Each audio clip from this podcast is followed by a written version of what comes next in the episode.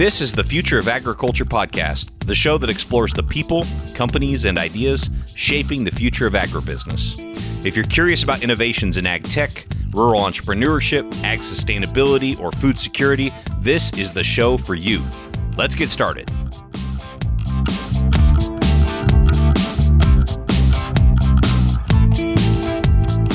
Hey, everybody, Tim here, bringing you a little bit of a different episode this week of the Future of Agriculture podcast. I have been working on a project uh, that is another podcast called Soil Sense. This has been a podcast that I am hosting on behalf of North Dakota State University Extension. It's a podcast where we're going to profile farmers, consultants, researchers, and extension, all working together to build soil health building practices. It's a really fantastic story in North Dakota of what's happening up there and gives some really realistic viewpoints into what it actually looks like to build soil health. I'm sure you've heard a ton of buzz out there about uh, everything from carbon sequestration to soil organic matter uh, and the importance of soil health. And it's certainly all founded on truth, but there's also a lot of overhype. So we're getting very real with uh, the stories of what's actually happening out there on the farm uh, to help make our soil health building practices more effective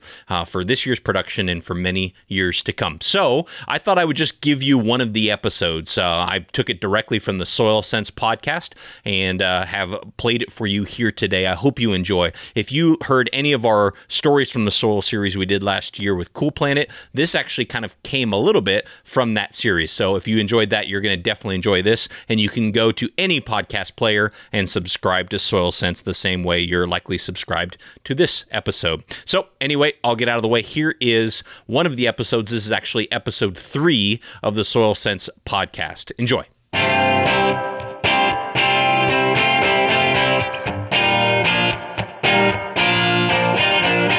This is the Soil Sense podcast, where we believe that building healthier soils is not just a prescription, but rather a pursuit.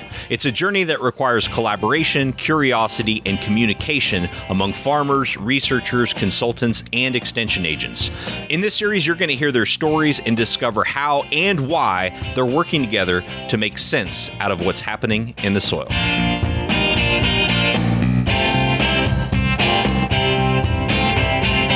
There, glad you're joining us for this episode of Soil Sense. This podcast series dives deep into various aspects of soil health from the perspectives of farmers, researchers, consultants, and extension agents. Today's episode captures a very special interview I was able to do with a renowned soil scientist, Dr. Dave Franzen, and a forward thinking farmer he has collaborated with for many years, Anthony Thilmony. There were so many insights from this interview, I actually decided to to divide it up into two separate episodes. Today, which we'll be discussing soil fertility, and then the next one, which is going to go more into zone sampling and precision ag techniques. In many senses, though, soil health is all about soil fertility. We want to build healthy soils so that they remain fertile or productive long term. If you listen to this full episode, you're going to get a much better understanding of soil fertility from both a scientific and a practical perspective. Anthony Thilmony is a fourth generation farmer in the Valley City, North Dakota area. He has a master's in weed science and has worked in both research and sales before returning to the farm full time, where he's been farming for a little over 20 years. Dr. Dave Franzen is a soil scientist with North Dakota State University in Extension. Uh, when he moved to North Dakota from Illinois, he specialized in site specific nutrient management and grid sampling. He began working with Anthony's dad, Lloyd, in the mid 1990s. Dr. Franzen really puts all of this work in soil health into perspective with this brief history of fertilization in North Dakota. I got a call a half a dozen years ago from the North Dakota Historical Society and they were have a conference in Bismarck, the Governors Conference on um, the historic Governors Historical Society. So uh, they asked me if I could uh, give a presentation at their conference on the history of fertilization in North Dakota. So I heard the word governor and I said yes. And then I hung up the phone and was like, What did you just do? You're going to talk about 45 minutes showing a chart of NPK use from about 1950 to the present. I was like, that's uh, a minute and a half, two minutes if you speak really slowly.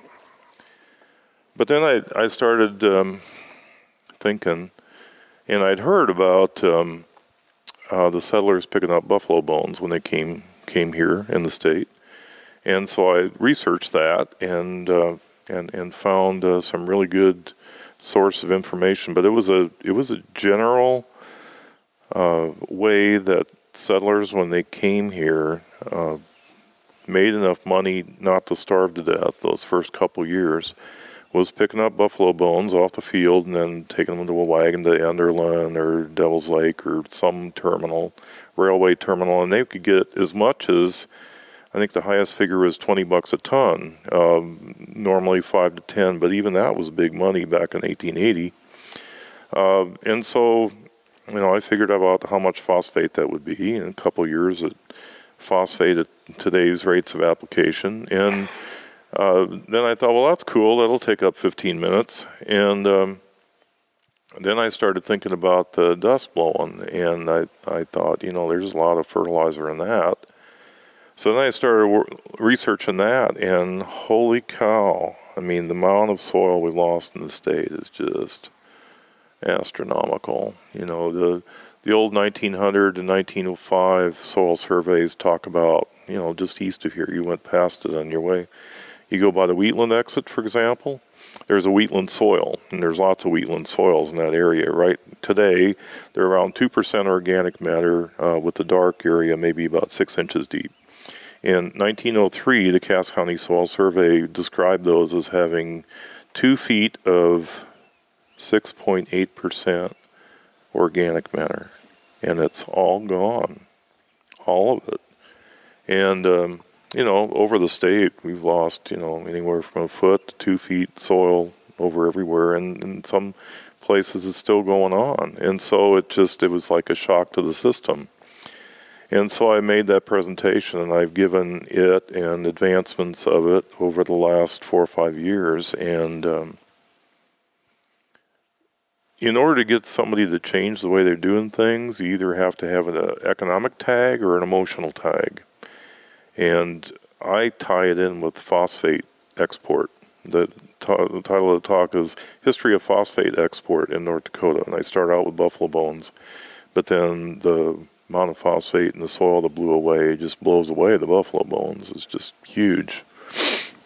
So, um, so that gets people at both emotional and the economic level, because most people have no idea that they ever had that much soil to begin with. And when they go in and till the field, they look back of the tractor, it still looks black to them. You know, as far as they know, it's the same as it was in 1880, but it's not. So, um, so that's when I really started. So I I consider myself the shock troops of the soil health team. they I get their attention and then they they show them the way forward. So I think that's how we work together. Well, Dr. Franzen has definitely got the attention of many farmers, including Anthony Thilmony, a fourth generation farmer who brings not only the farmer perspective, but also that of a former researcher and salesperson. When I was getting done with school, Dad wasn't ready to retire and there was no land available. So I happened to apply for the agronomist job at the experiment station, and lo and behold, I got it. And so I worked in Minot basically four seasons. Uh, quit that, and then I worked for American Cyanamid for four years as a sales rep. And then Dad was ready to retire, so then I came home and started farming. So uh, I tell people I have a diverse background because I've worked research, sales, and production. Yeah. so I, I've seen a lot of sides of this ball game. I don't know that the sales side helped me a lot, except for again, I met a lot of people. I worked the western half of North Dakota, our farm started no-tilling in the in the mid 80s, and no-till is a lot more prevalent in western part of North Dakota. So I have contacts and people that I've learned and talked with out there. You can't necessarily draw everything from what they say because we're a different environment, but it, it gives you a starting point. And when I started farming, I, Dad was no-till, on and off sunflowers. We couldn't completely go. But when I came in, some herbicides come available and things changed, and it just kind of switched over that the common joke is my chisel plow shovels should last me till retirement age. Because about the only thing I use them for is whoops, I got stuck and I got to work a spot out or I clean a tree roll or something like that. I mean, I don't work fields anymore, hmm. I don't do tillage. So uh, That that's kind of my background and, and where I come from. I suppose the salesman, I, I'd look at economics a lot more probably than other people. And then, of course, with my background, I also understand generic herbicides, so I do a lot of digging and pick and choose products out. That's probably helped me a lot that way. So. Anthony and other farmers repeatedly offer up some of their farm for researchers like Dr. Franzen to conduct their research actually on a farm. And ask Dr. Franzen what's so important uh, about doing this rather than maybe just using other university resources for trials. When you do, if we went to Casselton, for example, you know, which is an NDSU study, or Prosper, or any of the stations, you know, the Minot, you don't know for sure what the fertility was before that. I mean, if I was a weed scientist, it'd be okay to work on those farms because there, there's, uh, but uh, but but the fertility, the, the small scale variability could be huge, and you don't know what it was like uh, a while back. And, and, so, I just like to do on commercial farms. Um, and I like lots of sites, and uh, and so you're limited by the number of NDSU farms and what you could really do. But the second one is not so much professional as it is. Uh, I spent 18 years in the fertilizer business, and I remember going down to the down to the South Farms in Urbana and going through the tour and thinking to myself, yeah, okay, it works here, but you know, our farms up north are different. And but if you work on farmers' fields, it's farmers' fields, and and so I think psychologically uh, it means more to farmers when you do the studies on farmers' fields than you do an experiment station. Um, so there are places where the experiment station is is really really good. All the breeding efforts, some of the weed control studies, but fertility, I think you got to get out of there. You know, I think you need to get someplace where you have a better chance of having things more uniform and there's not some odd thing that happened, you know, five years ago that's going to affect your study. I always thought you liked to work here because you could be on sand and step two feet over and be in clay. Well, that helps too. Yeah, you know, if you if there, I don't, I don't think we have, we don't. I don't think we have one experiment farm that has any any sand on it. The closest to that is is up at Carrington, but that's um, just kind of a light loam. It's not really a sandy loam.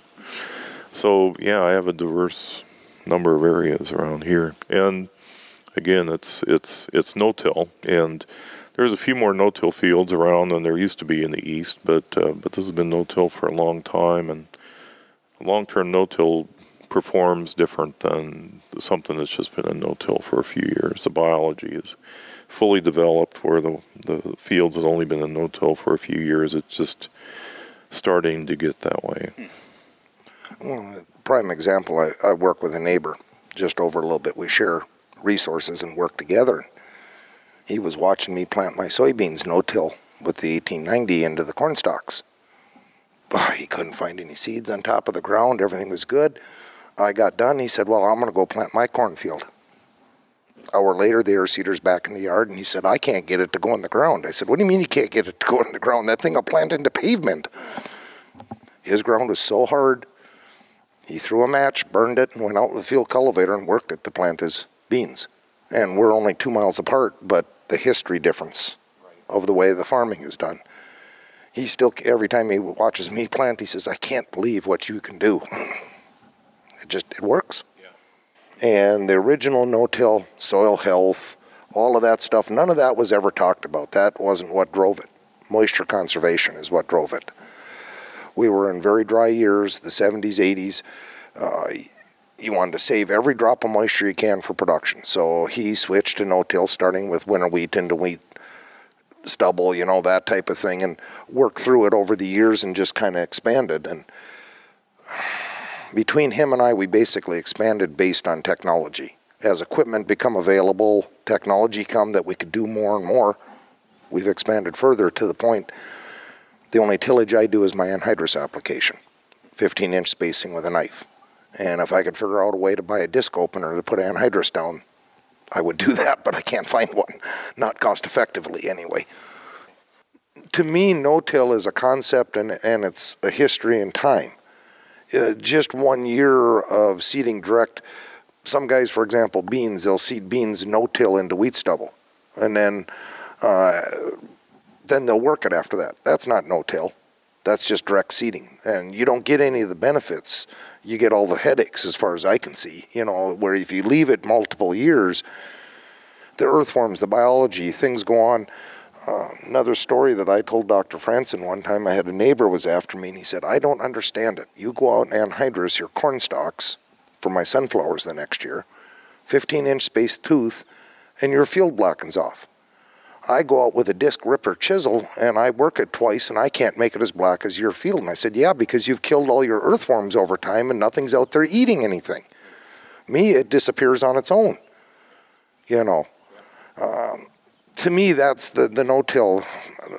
Dr. Wick has hear, heard me say this. Dr. Franzen's heard me say this. No-till is not a suicide pact, as far as I can see. It's a concept. It's an idea. It's what I strive for.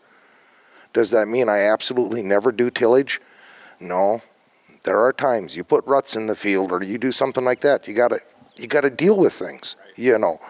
Do I want to work anything? No. The idea is not. I do have to admit, though, it's really tough in the spring when the guys are planting black fields and the nice green wheat comes up and you're looking at my residue fields and the stand is still there. It just doesn't look as pretty. I'm getting used to it, but it's tough. Yeah. Well, despite Anthony's fields not looking as pretty as he says, uh, there is no denying the benefits he has seen from these soil health practices over time. I think it's an interesting point that he brings up about someone who tries no till once and then abandons it, didn't really do no till, they did direct seeding. And I wondered, where is the difference between just direct seeding and actually getting into the benefits of no till? When might you see the difference? I, uh, and, and this I just kind of pluck off the back of my head uh, is it to me the biology and everything it takes about six years or so to change. You know by the sixth year in some of the clay soils it doesn't take that long maybe four four years or so that i had some no-till plots just west of the greenhouses on campus uh, one of my few station studies. And um, it had really changed after about four years in in other in other uh, more loamy uh, soils, it, it take about six years. When you start seeing a lot of beetles, when you start to see that residue disappear, uh, where you know you, you go out in the, the fall and there's residue there, and then you go out in the spring to plant, and, and the rows are just clean, and you know you've you you're there. In addition to seeing these cleaner fields as a result of the biological activity, farmers were noticing that through this long term no till, they were actually needing less nitrogen. This caught Dr. Franzen's attention, and he's done a lot of work on establishing a nitrogen credit as a result of long term no till. Well, that, that came from the 1995 Zero Till Conference out in Minot, and it was the coldest. I woke up the next morning. I remember it for two reasons. One is that coldest day I've ever woke up in North Dakota. It was uh, 40 some degrees below zero, and that's not wind chill. And thank goodness I had my car plugged in, and I had to go to Amidon the next morning. And uh, so I remember because of that, but I also got to meet uh, a lot of the original no-tillers in, in North Dakota. Uh, I know uh, Ken Mogan was there from Charleston. Um, Mike Zook was there. Uh, there were several other the quote unquote Beach Boys that were there. You know, they called them Beach Boys, and um, and so uh, we had a nice conversation. And, and during it, they they they were happy to see me because the position had been open for a couple of years, and but they also said that they didn't follow NDSU fertilizer recommendations anymore, and that surprised me. So I asked them why and they said that after they'd been in no-till for several years, they found they could start shaving their nitrogen rates back, and they'd shaved them off so much. Some of them had been in it 20 years that um, it, you know, it didn't resemble the recommendations at all. So they just never paid any attention to them anymore. So I just put it in my back pocket, and when 2010 came along, and I had well over 100 site years of wheat data from around the state, I remembered the conversation, and I I'd kept track of what was conventional till and what was long term no till, and so I divided it out. And I'll be darned if they weren't right that it took about 50 pounds less nitrogen to grow at least the same crop and at least the same protein. uh, with no-till as it did with conventional till. So that um, it's part of the recommendation, and then that's one of the reasons that uh, I I select both conventional till and no-till for our corn work and for the for the sunflower work that we've done since then, and uh, they both showed the same thing. So so it's a real deal, and um, just lately, you know, we've we found uh, at least one reason why that's happening. And um, before a few years ago, well, really before last year, my explanation was is that there's far more organisms, microorganisms, and a greater range. You know, you got the worms and the beetles, you got things that chew, and then you got little things and helpful nematodes, all a whole suite of things. So you have a wider range of things that are alive in the soil in a long-term no-till field, and you have more of them. So in microorganisms, anyway, it um, their population is limited by nitrogen, just like a crop is.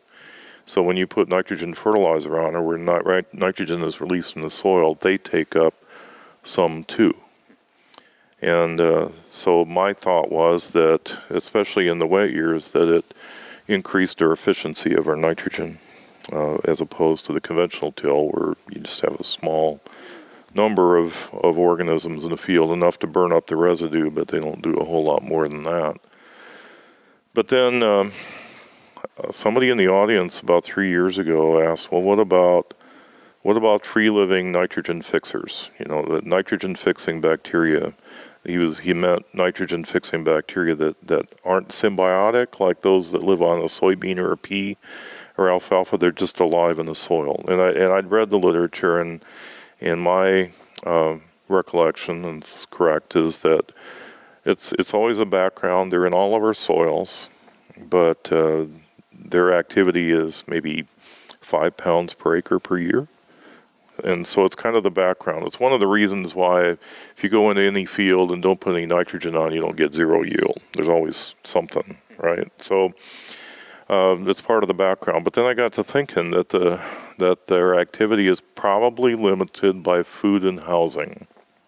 So um, these little microorganisms, they like these little cubby holes to live in and uh, propagate in and sustain themselves, you know, year after year, their progeny. And so and they need something to eat too. And and so in long-term no-till, there's both. You know, you're not destroying their house four or five times a year, and uh, there's a wide range of things for them to eat. So I went to a dozen places, including one of Anthony's farms, just a couple miles away from here, uh, and uh, found uh, a site that had a, a, conventional till right across the road in the same soil, similar soil as the as the no-till, and so I did a paired sampling, and we sent it off for uh, what we call asymbiotic nitrogen fixing activity, and it came back, and what ten out of the twelve sites, the long-term no-till were way higher activity than the conventional till. So I figure that's probably about a third of our credit is just because we have more activity by those those things than the conventional till neighbors do, and the other is probably a nitrogen efficiency thing, and and maybe something else I'm not considering right now. In case you're wondering, the Beach Boys he referenced there, we're not the Beach Boys that sing the, the surf songs. They're the early no-till pioneers from Beach, North Dakota. Just to clarify that for you there, in case you were confused. Now, this four to six years that we start to see results, this does not bring it back to the prairie levels, as Dr. Franzen talked about uh, in the history of fertilization in North Dakota at the top of this episode. So I wondered, you know, how long would it take to get kind of all the way back to that level, or is it even possible? Well, uh, to get the organic matter in the top, top, top, top back to almost prairie levels, seems like it's it takes 30 to 40 years in the climate that we're at. We have a we have a, a farmer that we work with down at uh, Rutland, Joe Breker, and some of his uh, soils, even in the side slopes, um, and he's been at it for year, 40 years, um, are six and a half, and he has some that are over seven and a half percent, and that's that's probably peak, probably pretty darn close to prairie level, but it's not two feet. It's probably you know, 10 inches, something like that. So it, it would take another generation probably to get it back. The six and a half to seven and a half percent that Dr. Franzen is referencing there is, of course, organic matter, and the thought of it taking multiple generations to get back up to prairie levels is is uh, somewhat daunting. But I think that's a point that needs to be emphasized: is trying to build back the soil health uh, once it's gone is extremely tough and, and requires a very long time horizon. Another point I want to emphasize here is is how freely Dr. Franzen is giving credit to the farmers that he works with. I mean, I think this is going to be a theme theme throughout this whole series is that no one person is doing all this work on their own, that it's the collaborative effort between Dr. Franzen and all of the farmers he works with, as well as the consultants and extension agents, that's really making all of this advancement possible. And those relationships built over several years are obvious when you hear them give each other a hard time. The, the common joke was a lot of times he was out here working. We didn't even know he was here because he would go through the yard in the morning before anybody was up and around, and he'd be out there all day. We wouldn't even know he's out there. It's a big job. You know, it'd take four foot samples on a quarter acre grid and 40 acres. It's a two day job. Never did bill NDSU for the loss of elevation in that field. No, but I didn't. I won't talk about that. How many tons of dirt over 10 years got between you and Dr. Hopkins got hauled back to NDSU? I, I had to I, I had to have helped your drainage though. Yeah, you know, yeah. I just Broke that argillic horizon so the water could go down. I wasn't going to talk about that. It was certainly a treat to sit in Anthony's shop and talk and laugh with him and Dr. Franzen about years of working together and the amount of research that's been done and trials that have been made and iterations that have done to answer all these questions related to soil health. And I had to ask, after all of this work that's been done in Dr. Franzen's career, what questions does he still have about soil fertility? Yeah, so everybody thinks just because we have recommendations that we know everything there is about soil fertility, but that's absolutely not true.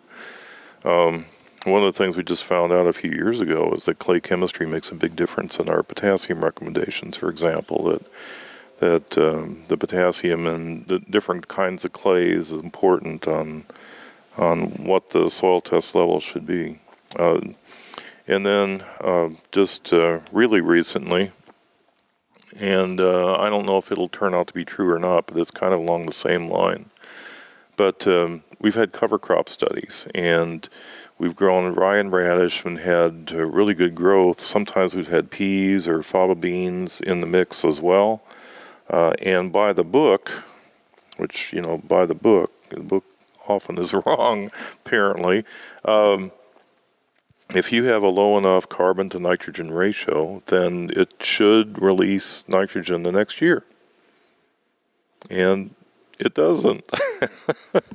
that, you know, there's a published paper out of Wisconsin just a couple years ago that shows that's not true, and four papers in Des Moines this last year, and in a regional uh, conference we had, all the different states, they haven't seen any release.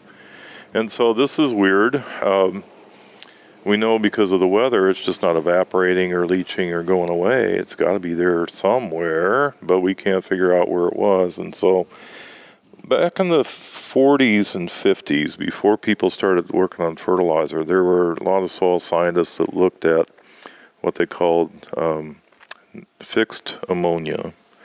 Um, ammonia fixed between the clay layers, you know, because that was the source. You know, they'd the the release of nitrogen from the breakdown of organic matter was one, but then they also the release of or the tie up of nitrogen uh, by the clays was was another.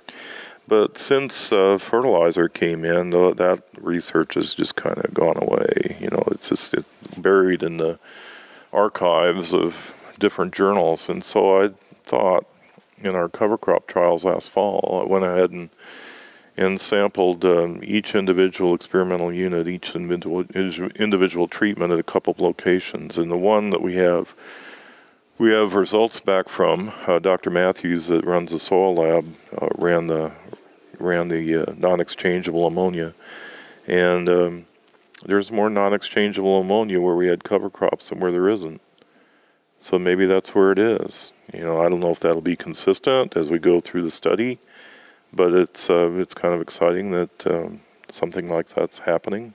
there's an area up by Langdon, and it's divided up in our wheat recommendations. If you go to our calculator, if you're north of in a triangle where the where the lower point is at Devil's Lake, and then it kind of spans out toward Canada. Um, there's a there's a good sized area out there that I call the Langdon area, and it's an area where every soil sample that you take, it has little gray pieces of flat rock in it, shale, 65 million year old shale, and um, some researcher from the uh, Mandan Station, USDA, years ago, did a mineralization study, release of nitrogen from those shales, just separated out the shales, and and it has high amounts of mineralizable nitrogen in that 65 million year old shale, and so that's why the nitrogen recommendations are lower up in that Langdon area than they are anywhere else, is because that that shale, and and so if so if we can get nitrogen from 65 million year old non-exchangeable ammonia, one would think that